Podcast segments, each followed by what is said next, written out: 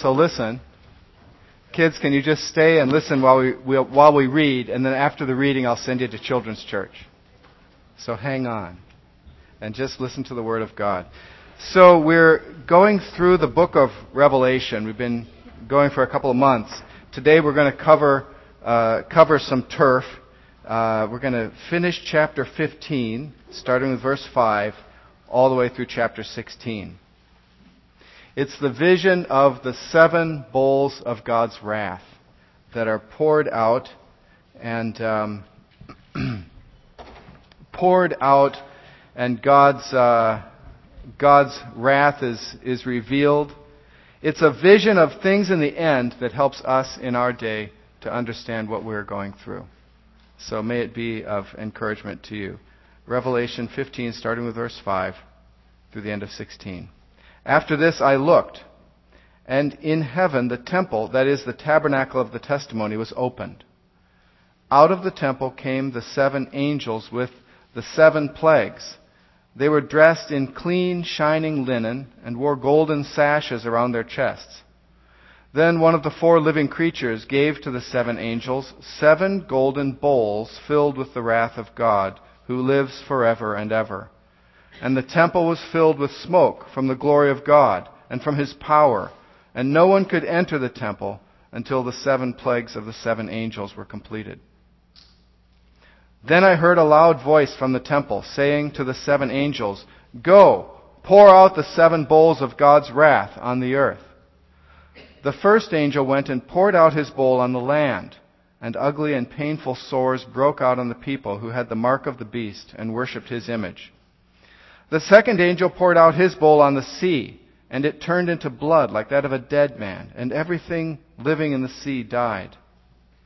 The third angel poured out his bowl on the rivers and springs of water, and they became blood. And I heard the angel in charge of the waters say, You are just in these judgments, you who are and who were the Holy One, because you have so judged. For they have shed the blood of your saints and prophets and you have given them blood to drink as they deserve. And I heard the altar respond, Yes, Lord God Almighty, true and just are your judgments. The fourth angel poured out his bowl on the sun, and the sun was given power to scorch people with fire. They were seared by the intense heat, and they cursed the name of God, who had control over these plagues, but they refused to repent and glorify him. the fifth angel poured out his bowl on the throne of the beast and his kingdom was plunged into darkness. Men gnawed their tongues in agony and cursed the God of heaven because of their pains and their sores, but they refused to repent of what they had done. The sixth angel poured out his bowl on the great river Euphrates, and its water was dried up to prepare the way for the kings from the east. Then I saw three evil spirits that looked like frogs. They came out of the mouth of the dragon, out of the mouth of the beast, and out of the mouth of the false prophet. They are spirits of demons performing miraculous signs, and they go out to the kings of the whole world to gather them for the battle on the great day of God Almighty. Behold, I come like a thief. Blessed is he who stays awake and keeps his clothes with him, so that he may not, be na- may not go naked and be shamefully exposed. Then they gathered the kings together to the place that in Hebrew is called Armageddon. The seventh angel poured out his bowl into the air, and out of the temple came a loud voice from the throne saying, It is done. Then there came flashes of lightning, rumblings, peals of thunder, and a severe earthquake. No earthquake like it has ever occurred since man has been on earth. So tremendous was the quake. The great city split into three parts, and the cities of the nations collapsed. God remembered Babylon the Great and gave her the cup filled with the, the, the wine of the fury of his wrath. Every island fled away, and the mountains could not be found. From the sky, huge hailstones of about a hundred pounds each fell on men. And they cursed God on account of the plague of hail, because the plague was so terrible. Father, open our hearts and our minds by this vision of last things of your wrath. Give us hearts to understand, to glorify you. and to receive these words into our lives today. So, Father, may your word have an effect in making us holy, in keeping us pure and dedicated to you. In Jesus' name we pray. Amen. And kids, you're welcome to Children's Church, which you'll find through this door on the right side of the sanctuary at the front. Are all the kids already gone or what? They snuck out. Oh, here comes one. Yeah, okay. Um, Revelation uh, 15, starting with verse 5. I'll turn on the TV, kick back. What's in the fridge? Ah, we've got those those new chips. That's the kind I like. The uh, the kind with not too much of the powder on them. You know, I like the the kind that's just got the right amount. Well, I'm, I'm, I'm going to need some new pants here and some new shoes. So uh, I wonder how my investments are doing. I should look that up. Hey, it's good to see they finally put a cap on that, that oil gusher in the in the uh, Gulf of Mexico. Boy, can you imagine working for BP? The heads must be rolling. Uh, they've been talking about uh, funding cuts at work. They've been talking about uh, cutting corners. I wonder what's at the bottom of that. I wonder what that's leading to you know, if everything goes well, I'll be able to buy that uh, Mustang convertible next year. I should get to the doctor and have this uh, skin problem looked at. I hope it's not anything serious. Um, I can't wait for this vacation that's coming up. That's going to be a blast. It'll be good just to unwind. Jesus talked about so many things in our lives that grow up the concerns of this life, the cares of this world, and the deceitfulness of wealth, and that these things grow up and choke out the pure word which He has planted in our lives. And I think there, there are just so many things that distract us, so many things that we can get occupied with, so many things that uh, consume our attention and draw us away from, from God, draw us away from serving Him and living for Him. And I think this vision here of the seven bowls of God's wrath being poured out at the end is intended to get our attention and to wake us up and cause us to fear God. That's, uh, that's what the angels cry out in heaven, what the, the multitude in heaven cries out. Who will not fear you, O Lord? In chapter 15, verse 4. And bring glory to your name. For you alone are holy. All nations will come and worship before you, for your righteous acts have been revealed. God is waking us up today with this vision of the seven bowls. And so, what I want to challenge you with, what I want to bring to you from God's Word here is the, the challenge to stand in awe of God because of His wrath. To fear the Lord to open your heart to Him, to let His majesty and greatness fill your mind and your heart and your, and your life.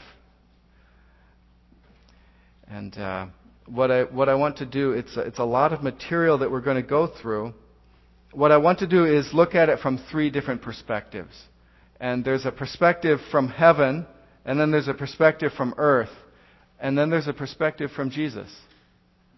And the perspective from heaven is this introduction from verse 5 uh, through uh, of chapter 15 through the end of chapter 15, where it talks about how the seven bowls are sent from the temple in heaven. And then the angels reply with a, uh, a response. As they see how the wrath has an effect on earth, they reply. And so we want to look at the perspective that they offer. And then Jesus interrupts the vision in verse 15 and offers a perspective that we need to hear. So, first of all, then, the perspective from heaven on the wrath of God. And may God open our hearts to stand in awe of Him because His wrath is holy. God's wrath is holy. And so, what I see here, uh, chapter 15, starting with verse 5 to the end of the chapter, is I see a, a consecration ceremony, a ceremony taking place in heaven. In the temple in heaven. And uh, so I want us to see how holy God's wrath is. What an expression of His own nature and His own being uh, this wrath is. And so, first of all, we see the holy source of, of this wrath. This wrath comes from the holy God Himself. And you see that because it comes from the tabernacle. After this I looked, and in heaven the tabernacle of the testimony was opened. The temple was opened. And out of the temple came the seven angels with the seven plagues. And then you look at how holy these angels are dressed. The way that they're dressed. It's something special and unique to draw attention to themselves. You know, when Jesus appears in the book of Revelation in chapter 1, he's clothed with a golden sash. And so in the same way, these seven angels who come out of the temple to bring these seven last plagues, they're wearing golden sashes like the Lord. And uh, perhaps they're, they're like priests performing some priestly duty because uh, one of the four living creatures, one of those uh, angelic beings who's right at the center, right around God's throne, those who are the very close ones to God, comes and gives to the angels the seven bowls filled with the wrath of God. Seven golden bowls filled with the wrath of God who lives forever and ever. Golden bowls are used in the Old Testament temple, in the Old Testament tabernacle, in um, in, in these sorts of services and ceremonies of, of consecration, of making something holy. And so in Exodus 40, Moses gathers all the materials that all the people have donated to build the tabernacle, the tent where God is going to dwell. And finally, all of these things are put together, and then the, the tabernacle is consecrated. And there are special offerings made, and bowls are poured out on the altar, bowls of blood, uh, expressing the wrath of God against sin in order to make the altar holy and set apart for God. Not a thing that tolerates sin, something that respects the glory and holiness of God. And so golden bowls used to, uh, to consecrate. And um, we're in verse 8. The, the, the temple then was filled with smoke from the glory of God and from his power.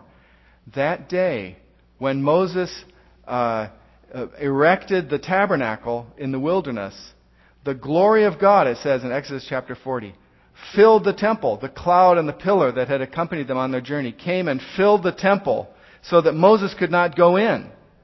And so, uh, in the same way that we see here, there, when uh, when the, the seven bowls go out from the temple, no one can enter the temple because of the smoke and because of God's presence and uh, the power of God that is filling the temple, the glory of God that is there. God's holiness is being expressed, and no one can come near.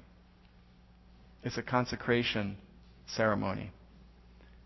But what is the purpose of the consecration ceremony? It has a holy purpose the purpose is to consecrate the earth. And so the seven bowls go out from God's presence and are poured out upon the whole earth. The first is poured out on the land, the second on the sea, the third on the rivers, the fourth on the sun, the fifth on the throne, that great kingdom, the, the king, the Antichrist, who is the king of the kings of the world. And the sixth poured out on that great natural boundary that protected Rome from the, the hordes of, of barbarians beyond. The river Euphrates is dried up. And this allows the, the Antichrist to achieve his ambition of uniting all the world kingdoms together for battle against God. And so they come.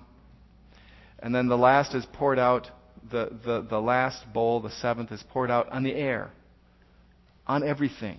Everywhere where there's air, God's wrath is poured out. And then there's the storm and the earthquake and, and all the, uh, uh, the, the dramatic events which in the Old Testament were always, were always present wherever God was present, wherever God's presence appeared. Then you had the darkness and the storm and the earthquake and the rumbling and the, the hail because God is coming to earth. And uh, of course, we you know we come to that in chapter 19. That's when we really see the Lord Jesus coming. We've got some interludes to go through before we get there, but uh, you know Revelation kind of uh, draws things out for us.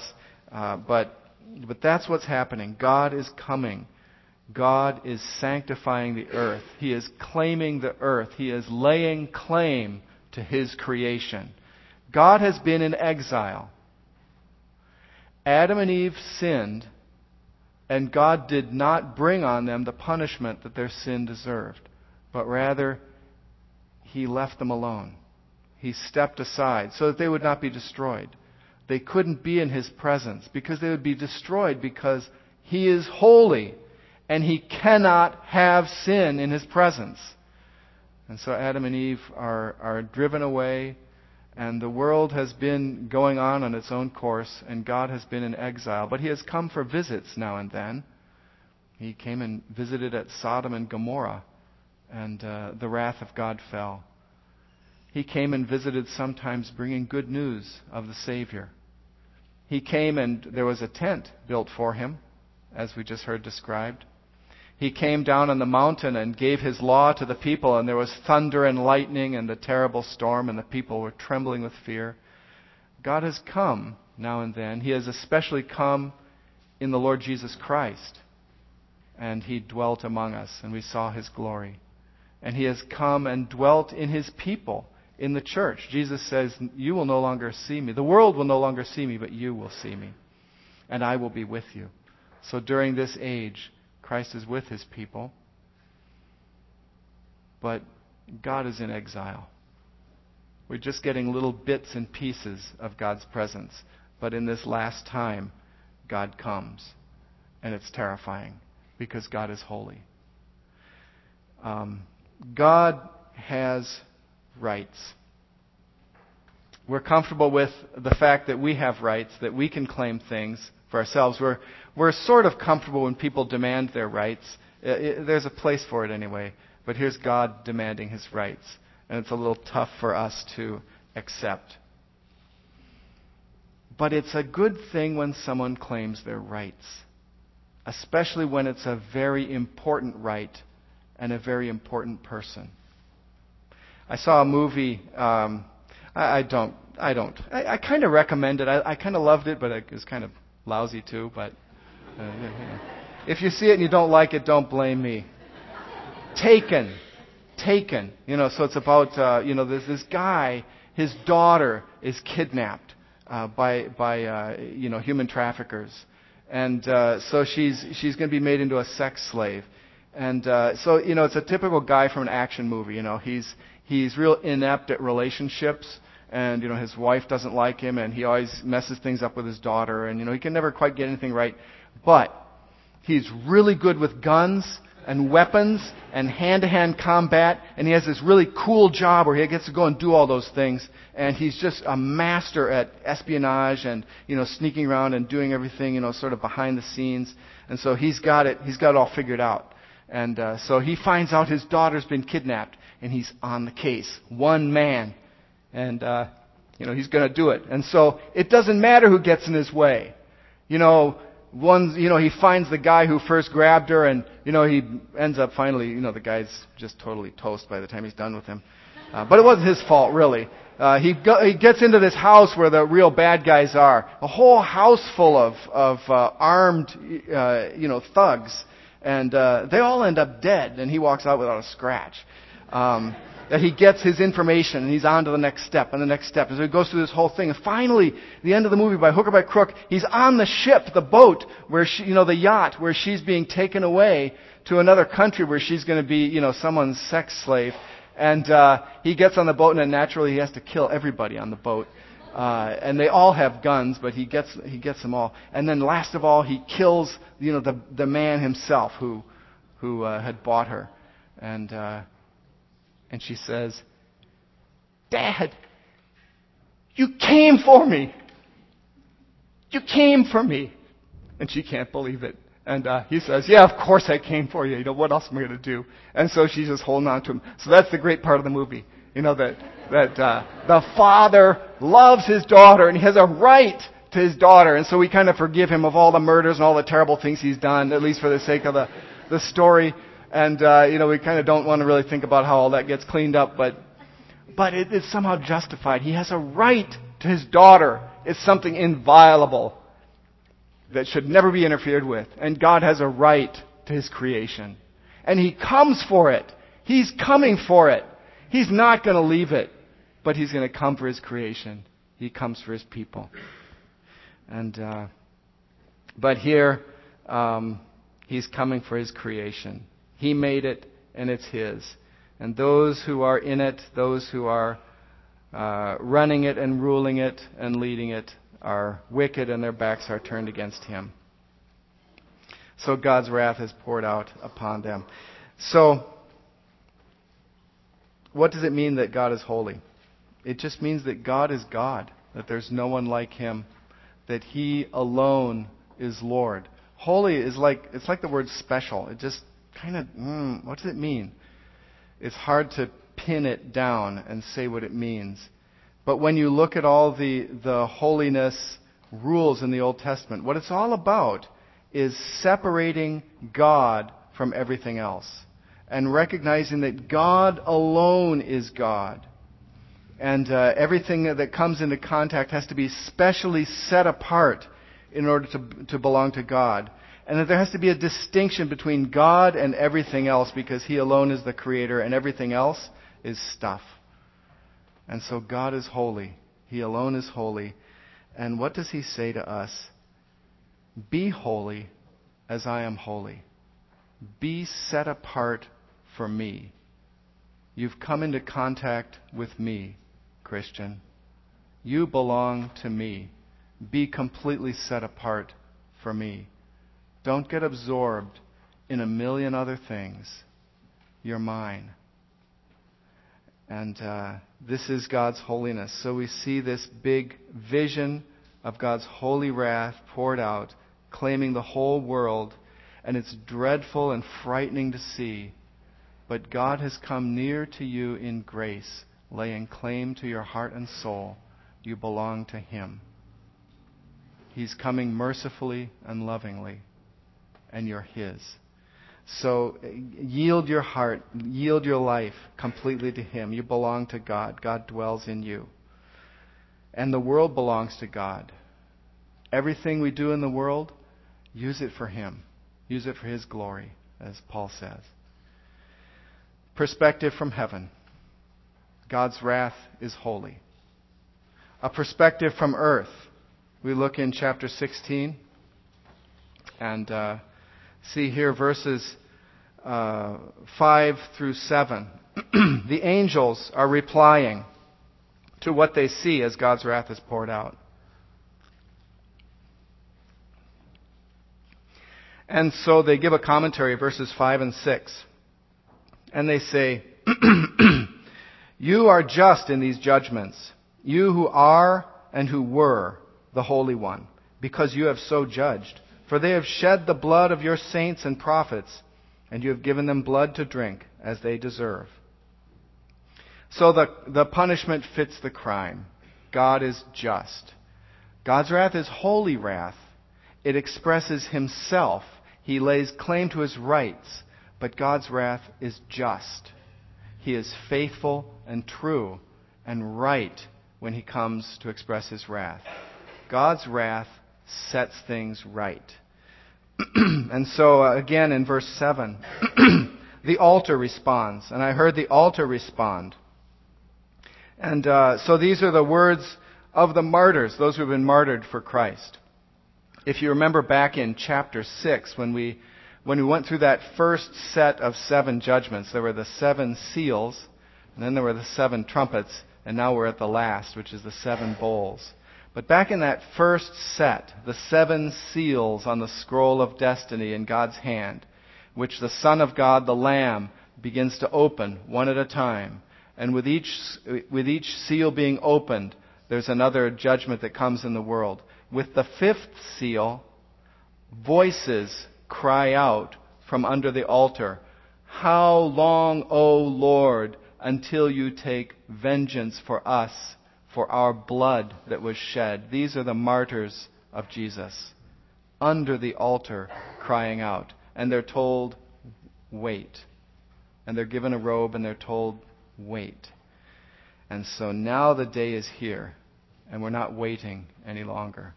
And so a voice is heard from the altar crying out, Yes, Lord God Almighty, true and just are your judgments. And evil needs to be set right. And evil needs to be fixed. If I do something wrong, it's costly to forgive it. It's costly for someone to forgive me. And uh, it's costly for me to fix it. Something has to be done when evil is, is, uh, uh, is committed. And when evil is left, and when evil piles up, and when the wrongs are not answered and they're not set right, then it's a drastic situation to fix it. If God just leaves it forever, then evil wins. But God comes to fix it. And it's a, it's a desperate situation. Look how desperate it is. Let's look at some of these judgments, just going through the, the seven bowls. But what I want to point out is that the crime fits the punishment, the punishment fits the crime. And uh, that there is a correlation between uh, what God does in wrath and what people have done against him. And so in verses 1 and 2, the, the bowl is poured out upon the land, and the painful sores break out upon people. They took the mark of the beast on themselves, and now God gives them the mark of God, a painful and terrible sore. Uh, we saw that they were guilty of bloodshed, they're given blood to drink. And then the sun becomes uh, a scorching uh, uh terror for them. Uh, perhaps it's a heat wave. Perhaps it's some, something happens to the atmosphere and there's sunburn. You know, wh- whatever it could be. But the sun has become uh, unbearable. And so here are the people who curse heaven, and now heaven has become a curse for them. Uh, these are people who love darkness, and so in the in the fifth bowl, as as it is poured out on the throne of the beast, his kingdom is cast into darkness, plunged into darkness and agony. Oh, they longed for worldwide unity and, and a rule that would extend to the ends of the earth, that they could take God's entire creation for themselves. And God gives it to them, and then uh, it becomes the occasion for them to enter a big war against God, where they're judged and defeated. The, the hail comes upon the heads of those who shake their fists at God, and uh, they refuse to repent. They refuse to undo what they've done. And God sends the earthquake that undoes all their cities. God answers all of our sins with judgment. How terrible. How frightening for us because we're sinful. But it's God's right and it's just. The thing to remember is as we consider God's wrath, is that God, in pouring out wrath, is still God. So he is not like the, the pagan gods who would just have a fit of rage and get all upset, and maybe they're being selfish or unreasonable or irrational or kind of crazy. Uh, but God is, is righteous and faithful and wise and pure in all that he does. So God is very patient, and his wrath has been stored up. He has not, uh, he has not brought it upon people, even though they've provoked him. But he has, he has waited and he has left it. And so the seven golden bowls are full. They've been filled up. And God's wrath has been stored up for the day. God is majestic in how he uh, shows his wrath. And so the seven angels are, are beautifully garbed as they carry golden bowls and bring them for the ceremony of the cleansing of the earth, the pouring out of God's wrath. God has enough power to set things right.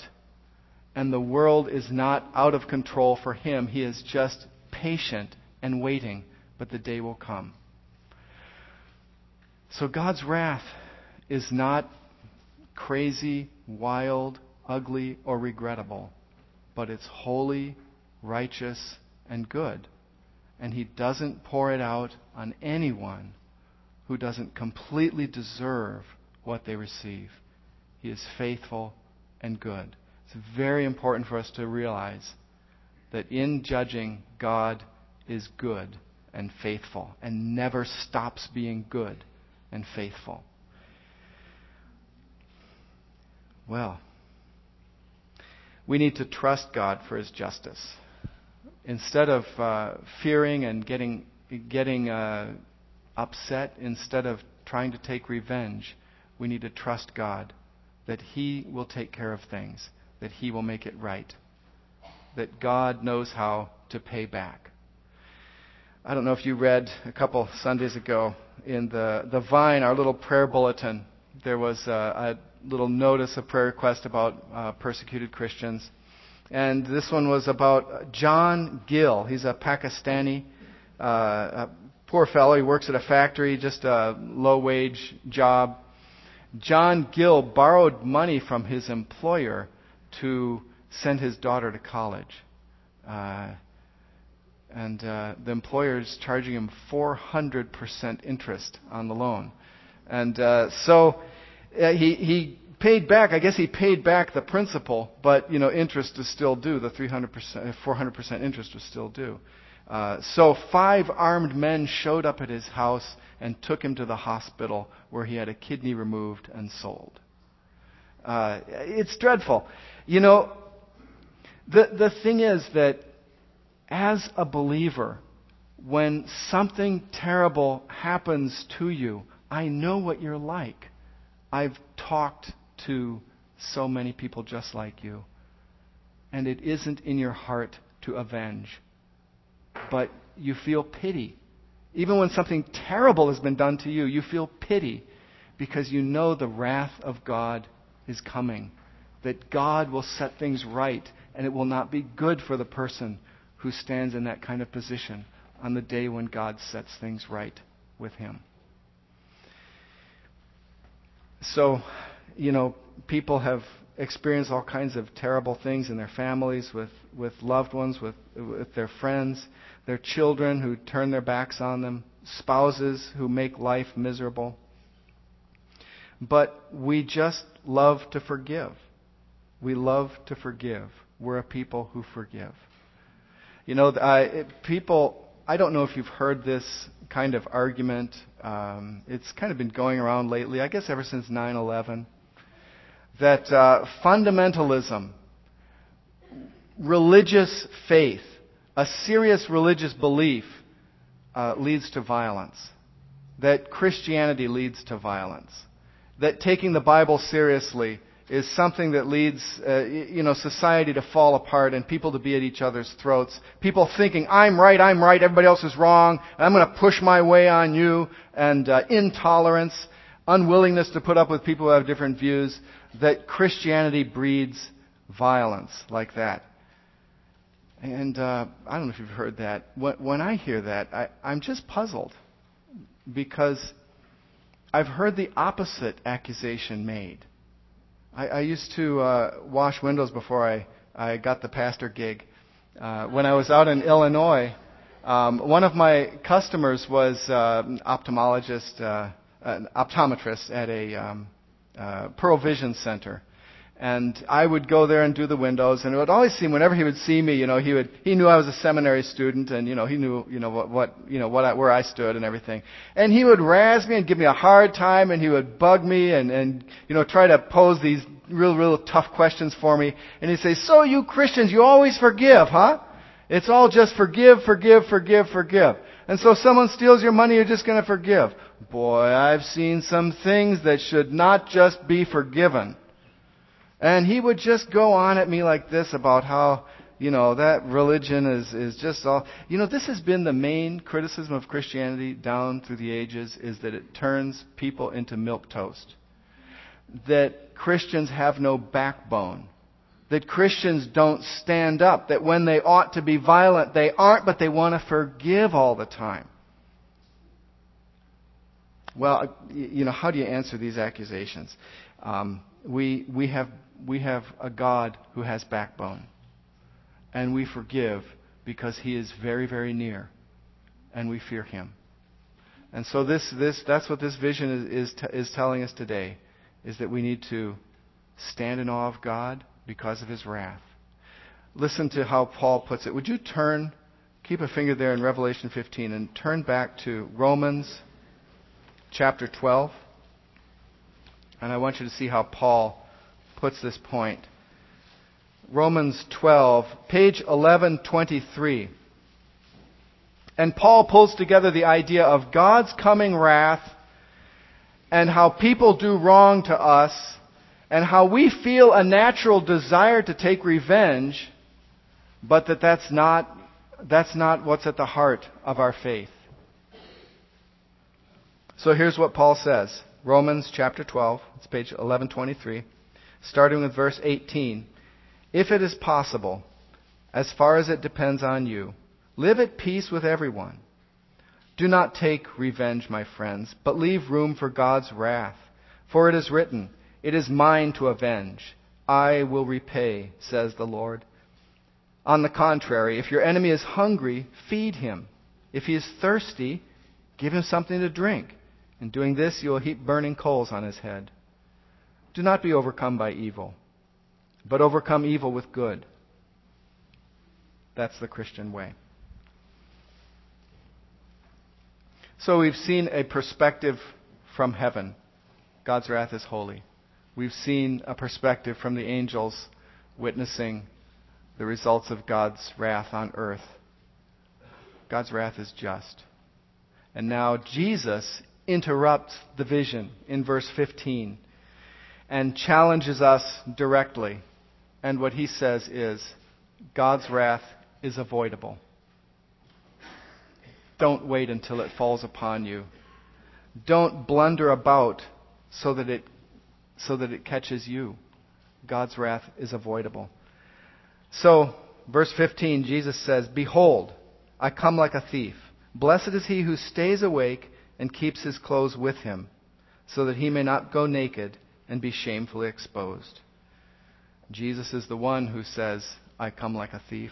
Revelation 3 3, he's clearly identified saying that. He's the only one in the whole Bible who ever compares himself with a thief. Uh, he says in, in uh, the book of Matthew, chapter 24, he talks about how if if the owner of the house had known at what time the thief was coming, he wouldn't have let his house be broken into. But, you know, the, the Son of Man will come at an hour that no one expects. And that's being like a thief. It's not that he comes uh, stealing what's not his, it's that he's, he comes unexpected when people are asleep. And so he warns us don't fall asleep. So he's speaking to us about staying awake. Keep your mind and heart fixed on Christ and his salvation. Don't get absorbed in a worldly perspective. Look at your schedule. What's taking up your time? What's taking up your thoughts, your mental energy? Uh, what are you absorbed with? You know, it, it, the time is coming soon. You know, some of us are old, some of us are young. The time is coming soon. We're going to write that gravestone for you. What's going to be on yours? You know, uh, had a nice car. Uh, you know, ate a lot of good food. Uh, what, what are we going to write on your tombstone? You know, loved Jesus and it showed. You know, faithful service to the Lord. What's going to be written on yours? You know, you've got to you've got to start earning it now. And what do you want there? What's your life for? What counts in life? And uh, we can waste our time with so many things. And those thorns, they grow up.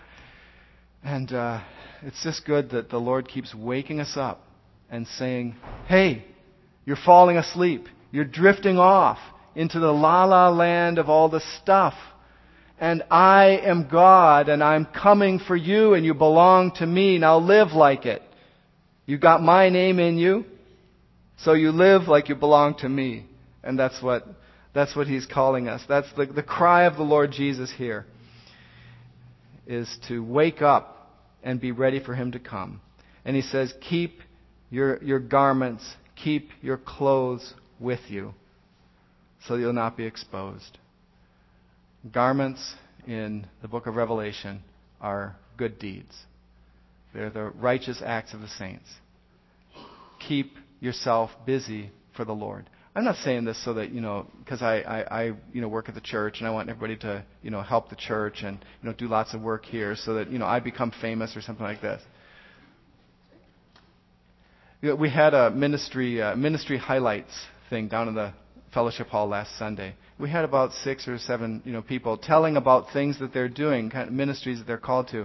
I think there might have been one or two that were, you know, ministries in our church and of our church. The rest were things that people were doing, ways that God was calling them. But the thing they all had in common was that they were reaching out in Jesus' name to people in Haiti, you know, all around the South Shore, uh, off in uh, in Asia, uh, you know, over here in our church, reaching people with the good news of Christ. That's what you've been entrusted with. That's what you've been called to. So let's be busy with our calling. Would you turn with me to uh, 1 Thessalonians chapter 5? And uh, this is the last passage we're going to look at. 1 Thessalonians 5, Paul's letter, page 1171 in the Pew Bible. And Paul summarizes these thoughts and these attitudes so well in his letter. The attitude that Christians should have about the coming wrath of God and our perspective that we should have on this life. And, and he, uh, he urges us to be ready, to stay awake, to be uh, focused on God and Christ and not drawn away with the empty things of this life. 1 Thessalonians 5 1 through 9. Now, brothers, about times and dates we do not need to write to you, for you know very well that the day of the Lord will come like a thief in the night. While people are saying peace and safety, destruction will come on them suddenly, as labor pains on a pregnant woman, and they will not escape. But you, brothers, are not in darkness, so that this day should surprise you like a thief. You are all sons of the light and sons of the day. We do not belong to the night or to the darkness. So then, let us not be like others who are asleep, but let us be alert and self controlled. For those who sleep, sleep at night, and those who get drunk, get drunk at night. But since we belong to the day, let us be self controlled, putting on faith and love as a breastplate, and the hope of salvation as a helmet. For God did not appoint us to suffer wrath but to receive salvation through our Lord Jesus Christ.